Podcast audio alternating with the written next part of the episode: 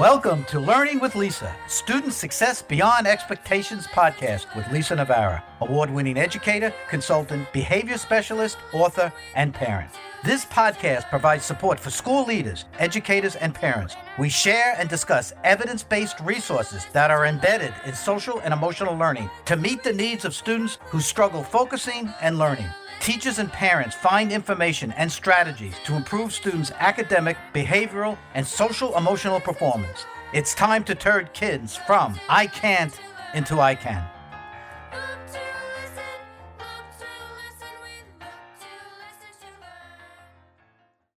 Welcome to Student Success Beyond Expectations. According to the CDC, 3% of children younger than 18 are blind or visually impaired.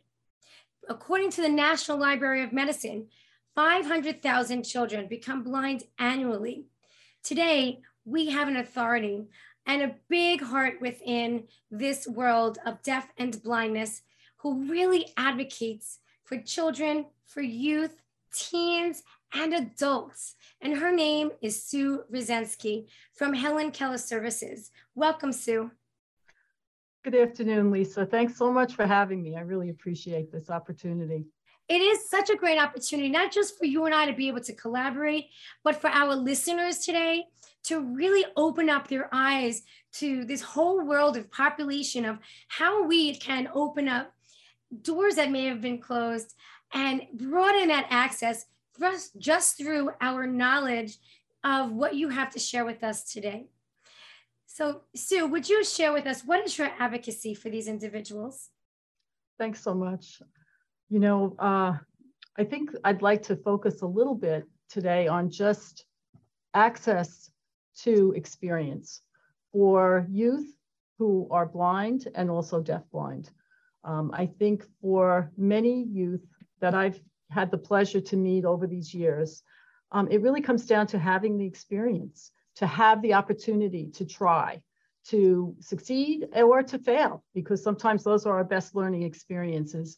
But it's really gaining that experience that allows a young person who may have vision loss or vision and hearing loss to really gain the confidence and the skill and the ability and the belief in themselves. It's really about empowering an individual, having access to the same opportunities that all of us have. And because sometimes through lack of knowledge or social and economical status, there's so many factors that come into play. What kinds of lack of access do you find to be a common thread? So when we think about youth, you know, who may be of that transition age, you know, in the younger years of high school, looking at the future in the adult world, it's really having opportunities to try out different types of work, for example, you know, to dream a little bit, to have access to information about life in general, to learn from others who are going through similar experiences that they may have or challenged with today, having access to successful adults who can say, yes, you can do this, and I did this, and you can do it too. And that comes down to, I believe, maybe communication. Mm-hmm. Talk to us about how important communication is and how we can bridge the gap between the hearing world and the deaf world.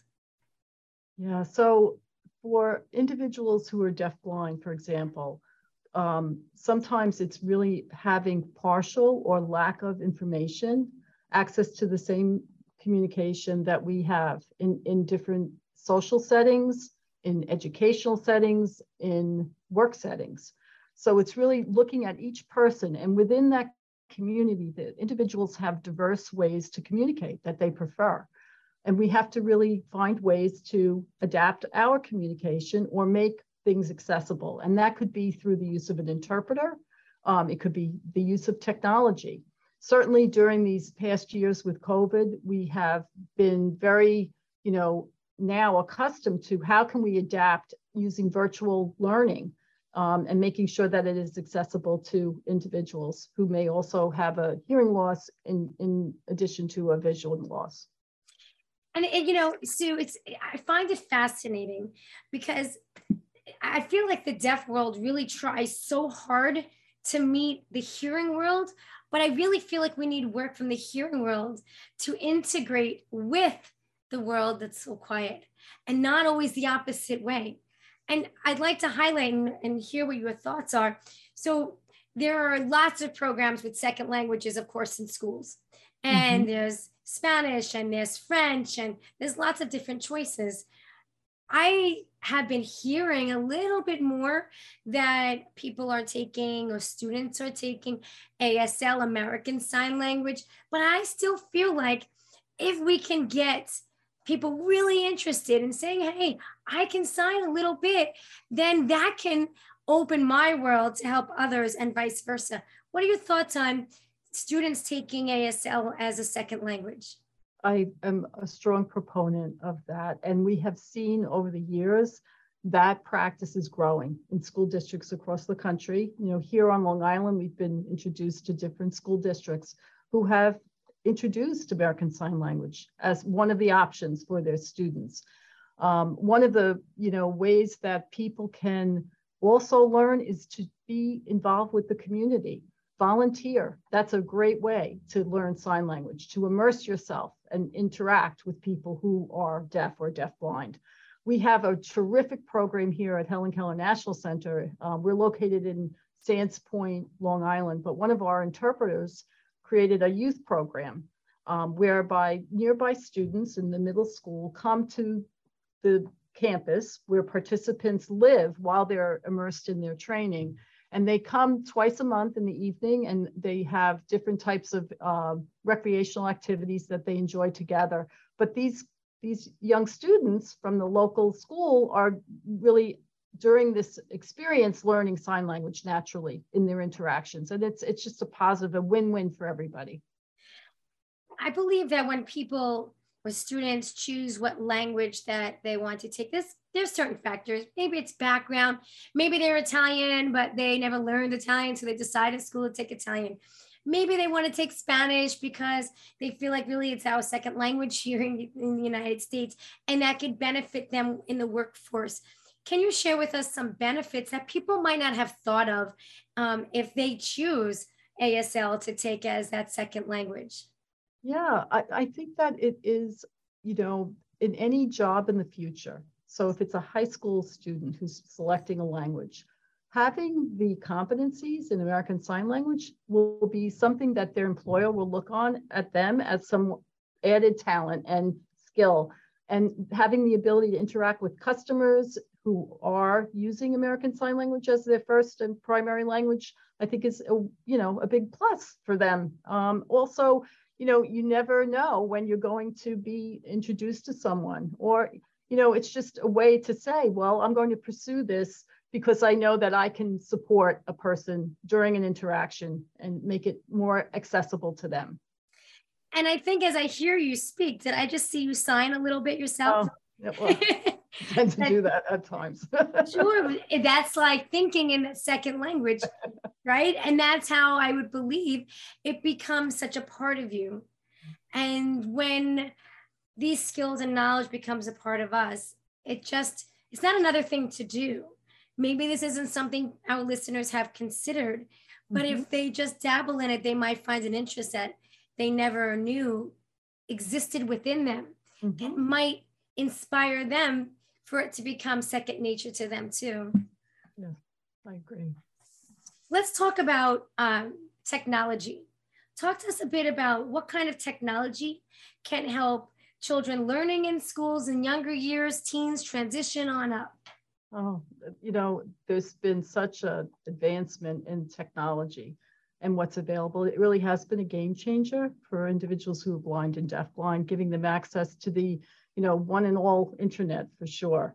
The iPhone, and having it be a basis for information and communication using a braille display with an iPhone, for example, can support a person in accessing the internet, in accessing emails, whatever apps they are interested in, using a GPS system. There's so many different options that really it opens the world in the same way that it does for you and I. So can you explain, I'm super interested, how is there a Braille on the iPhone? So there are devices, and there are many, many different models with different features, but these are Braille displays. They could be portable, something you could actually, you know, wear around your neck and have your iPhone in your pocket connected on the go. And it might have 14 cells of Braille that are refreshable that allow you to access what's on your iPhone. If you're at a desktop, you might have a larger Braille display with the same refreshable cells to give you access to whatever is on your monitor would be therefore available and accessible to the person who's a Braille reader using their computer. Absolutely fascinating. Again, the way that that world is trying to reach the hearing world, but I'm still going to say that we need to really meet in the middle and work just as hard as your community is. I love when you keep saying that, because one of our messages as an organization, and we have people who are great advocates along, it's a team, right? So the idea is that accessibility is something that should be thought of first and not as an afterthought. So whatever anyone is doing, if they can think about accessibility being built in right from the beginning, rather than an afterthought and it happening later. You know, so some of the, even the software programs that are very common in business, we advocate with these companies to think about how are they making this program accessible to blind or deafblind individuals who might be working with these programs at their job. It's really trying to not like bake it in, but I mean, bake it in rather than like add it in, you know, right at the end. Right, that it's just part of the policy and procedures if necessary. Mm-hmm. So how do people get educated about what's available out there? Well, we're a great resource. So good. Please, you know, we need you. Contact us. We are national in scope, you know, and we also are based here in New York and in Brooklyn and Long Island and the 5 boroughs. But we have individuals with a variety of areas of expertise that can support anyone in trying to, you know, look at some of these issues around accessibility. And we can also provide you with resources in your local areas to support you. One of the, you know, we were talking about, you know, access and just in the education realm, you know, another strong area of advocacy is really the importance of Braille and the learning of Braille of young students in all, you know, who are having challenges with accessing print, because that is their form of literacy. And that is so important because that will tie in again to their ability to access the technology that's available to them in the future. Right, right. Know, so we're talking ASL, we're talking Braille, absolutely. And for those people who've ever ridden an elevator, that Braille is always there. But have we thought, gee, maybe I should learn that too? Probably not, right? We might actually feel like, oh, what does one feel like? Especially when I was with my son. But to go that extra step to say, what else can I learn on a broader scale? Sue, let me ask you, for businesses, are you aware, are there any kind of guidelines that are necessary or regulations that businesses are supposed to have in place if somebody with one of these disabilities applies to be an employee with a company? So the person who is applying may or may not disclose their disability, but they may at some point request an accommodation for themselves in order to do the job successfully. So that would be an area that an employer would want to be receptive to support that person so that they can perform the job to the best of their ability. Okay, so that could be scary. That could be the unknown there. If there's an employer, now we have to apply for accommodations. What does that mean? Can you explain that process to us so that way we can maybe see that it's maybe not so scary and it's actually very possible? It's just sometimes, you know, there's this, I think, a misconception around what that might be, that unknown. And, you know, maybe an employer might look at that and say, oh my goodness, it's going to be this expense to my business. But often it is not. Often it is something very, very, you know, sort of minimal in cost, but will make a great impact for this person in order for them to succeed. So I think it's really just coming with an open mind you know, it's really the barrier that mostly exists. It's not in the technology. It's not in, you know, it's really just having that open attitude of, let me give this person an opportunity and see what they're capable of. And I think there's this other part that's so important for business and, you know, companies to realize, is that the person who engages with them as an employee, who may have a disability, who may have a vision loss or a vision and hearing loss, they bring to this table at their workplace a perspective, a really different view that is going to support their growth, their innovation, you know, and just the culture within their company. So I think there's a lot more to look at that would be really in their best interest to hire this person versus, you know, what might be doubts or non-belief around what this person is capable of. Right. So maybe even the questions that we ask, you know, while interviewing, if there's any doubt, go right there, ask them, what would you do in a situation like this? What's your strongest skill set? You know, what do you believe? What inspires you? See if that aligns with your business type of philosophy. Build within that person's spirit to say, you know what? We're going to work this out. We're going to work this out together. And really, when we talk about accommodations, it's the same thing like when we talk about them in schools, because in schools with special education, though, it's much more spoken about, maybe because the population with learning disabilities, other health impairments, maybe some medical disabilities, depending on what the degree is, a lot of times they fall within the services of public schools. Mm-hmm. And so we've heard of, okay, time and a half, preferential seating, repeated passages, things like that sound more and more common. This is no different, except for the fact we'll just add a couple different accommodations than we're used to hearing. Mm-hmm. And so if we see it that way, then it's like, oh, that makes more sense. And it's not such a divide.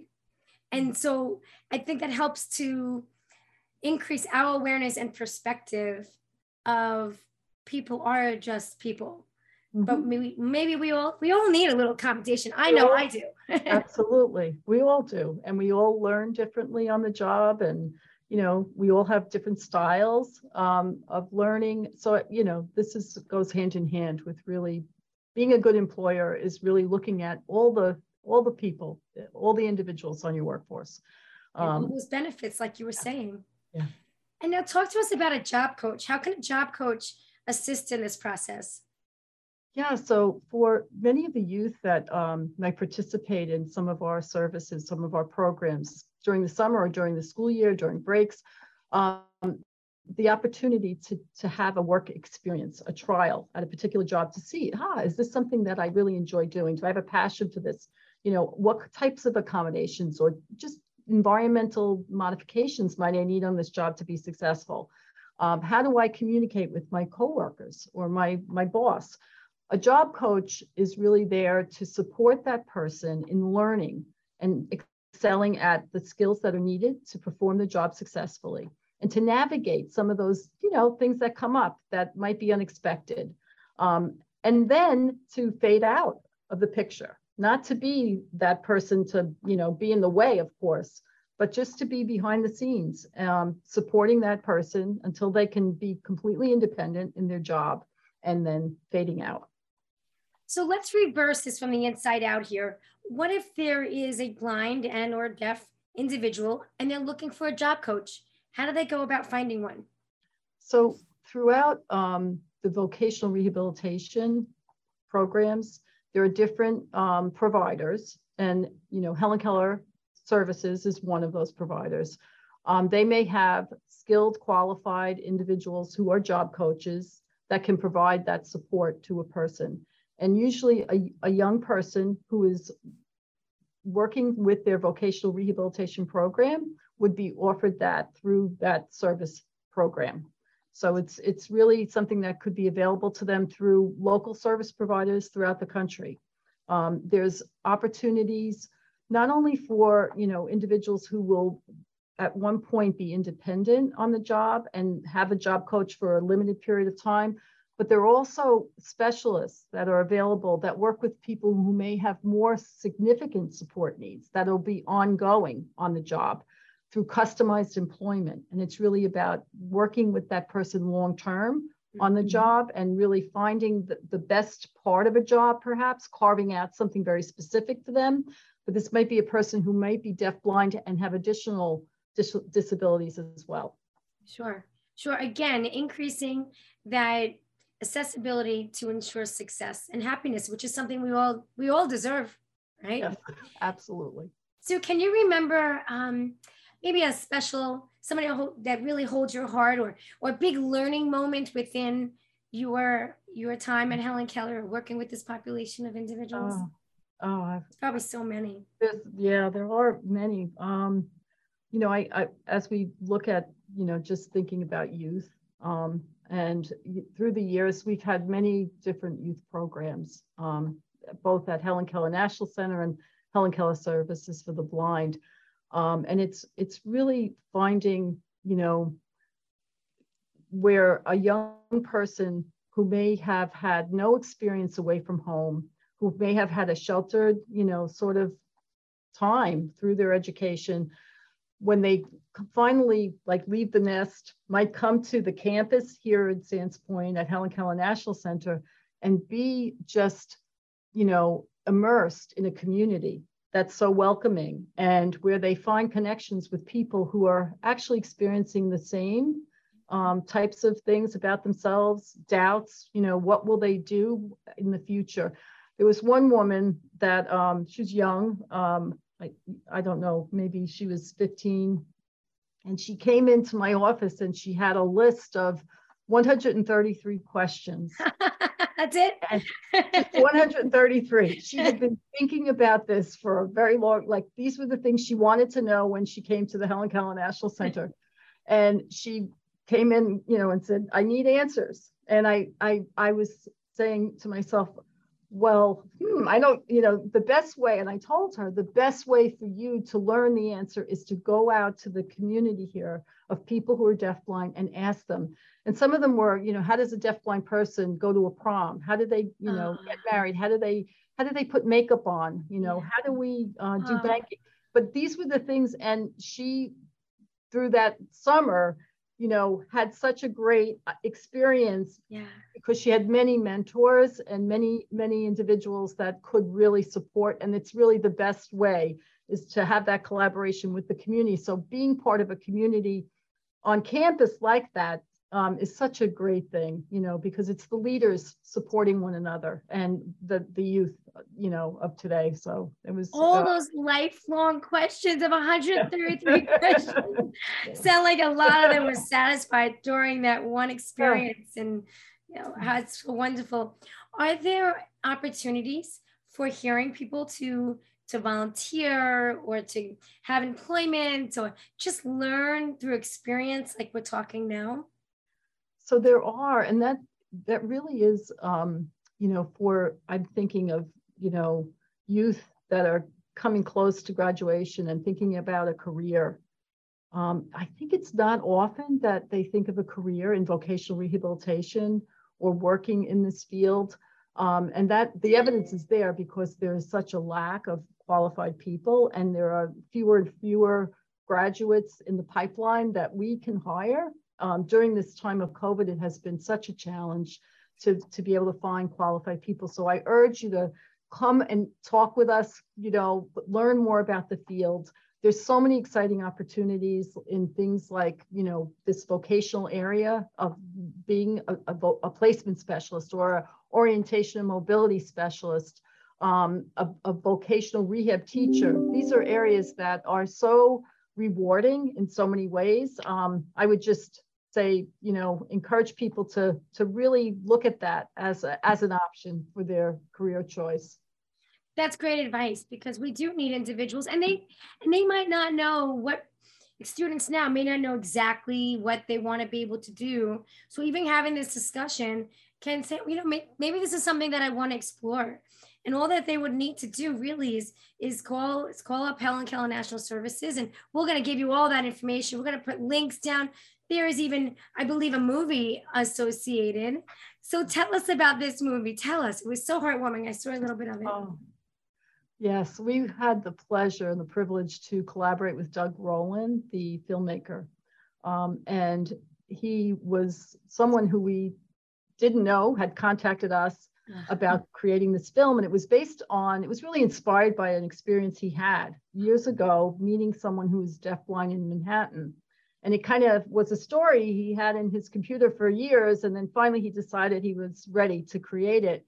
And we worked with him, helped him cast the actor. He interviewed many people we introduced him to around the country who were deafblind. And he ended up casting one of our own employees in the film, Robert Tarango, who at that time was working in our kitchen. But the film was really the first ever film to cast a person authentically in the role of someone who's deafblind, who is deafblind. And it was just a short film, but it opened up, I think, people's interests to learning more about this community. So it's given us opportunities to connect with businesses and schools. In fact, we're working with Doug right now on a very exciting project as sort of a, it's like sort of something that we've developed in response to all of the inquiries. And we're talking worldwide, where people want more. So we built, and we're in process, we received a grant from the Lavelle Fund for the Blind and the New York Community Trust. And we're creating a virtual platform where we're depicting, we're having people who are deafblind actually teach master classes, talk on very specific topics, have roundtable discussions, and it gives everyone access to people who are blind and deafblind from their, you know, from their computer. So you can get to know people very well. Even if you don't have an opportunity to meet someone who's deafblind or blind, you will have access to this diverse community through this virtual platform. So we're very excited about that. Oh, that it's something to be excited about for sure. So what is the name of the movie? The name of the movie is Feeling Through. Feeling Through. And in this movie, Feeling Through, he's writing on a pad. The actor, who is really very authentic, is writing on a pad. If some of our listeners take the initiative to see this absolutely amazing, moving, powerful movie, they're going to see him write on a pad in English. Like, how does somebody who's deaf and blind learn to write English? So the community of people who are deafblind are very diverse with respects to, you know, when did their vision or their hearing loss occur? For this person, you know, their vision and hearing, well, their hearing, he was born deaf, but his vision due to Usher syndrome, which is retinitis pigmentosa, it gradually becomes less, it's more restricted, the fields of one's vision, and it can lead to blindness. But this person, as he was growing up, had access to print. So he was able to learn the alphabet and learn how to write. And therefore he had that memory in the movie, that visual memory of being able to create, you know, letters and print words. But for him to receive communication, if you remember, he received printed letters on his palm. So he could feel the outlines of those block letters on his palm. And that was a way for him to communicate with the gentleman in the movie that he met at the bus stop. And again, that's really an important part, because I actually had just interviewed, oddly enough, I just interviewed a mom who didn't know that her child was considered blind until he was 15. He had CVI, cerebral visual impairment, and opens up this whole world of major advocacy of what she's doing right now. So even by you explaining to us that it depends, like this diverse world. Now, diverse means so many different things within different disabilities. Right. But for all case and points right now, we're talking about when this person went blind, right? So there was a period of learning and remembering and now being able to use that. So when you see this movie, keep in mind, it's authentic. It's really his skill set. And I want to bring it now back up to the workplace, because some of these people, just like some of us, are brilliant and they can contribute, like Sue was saying, in areas and ways that, yes, maybe satisfy your business and your school's needs, but maybe contribute and enrich in ways that you haven't, because they have such gifts like we all do. And I gotta tell you, if I lost my vision, I may not remember anything. I may not be as strong as that gentleman right in that movie. So it's admirable and inspiring. And I think that when we are able to recognize someone's gifts and strengths, it inspires us. And I really do hope that this podcast and this episode with Sue and her advocacy and Helen Keller Services have really been able to inspire all of you. And if it hits you at home, make sure that you like and you share this episode, because it's time that the hearing world meets that deaf world, because everybody deserves that same equality. So Sue, would you like to leave with us any other last remarks or advice, anything at all? Oh, I just want to say thank you, you know, for this opportunity to have this conversation. You know, I think that we're just talking about everyone appreciating one another, you know, for who we are, our differences, and really celebrating the gifts that we each have to contribute. And I feel that every person can make a difference in this area of accessibility and inclusion. So I appreciate it. And thanks so much, Lisa. Keep up the great work. We all need you. We need your services. Thanks for joining us. Thank you. Thank you for listening to the Student Success Beyond Expectations podcast, where school leaders, educators, and parents meet on behalf of children who struggle with learning. To bring workshops to your school or organization, contact Child Behavior Consulting and get started with resources available at childbehaviorconsulting.com, Amazon, and TeachersPayTeachers.com for ready-to-use resources and children's books. If you enjoyed this podcast, remember to review, subscribe, share, and give us a shout-out on social media.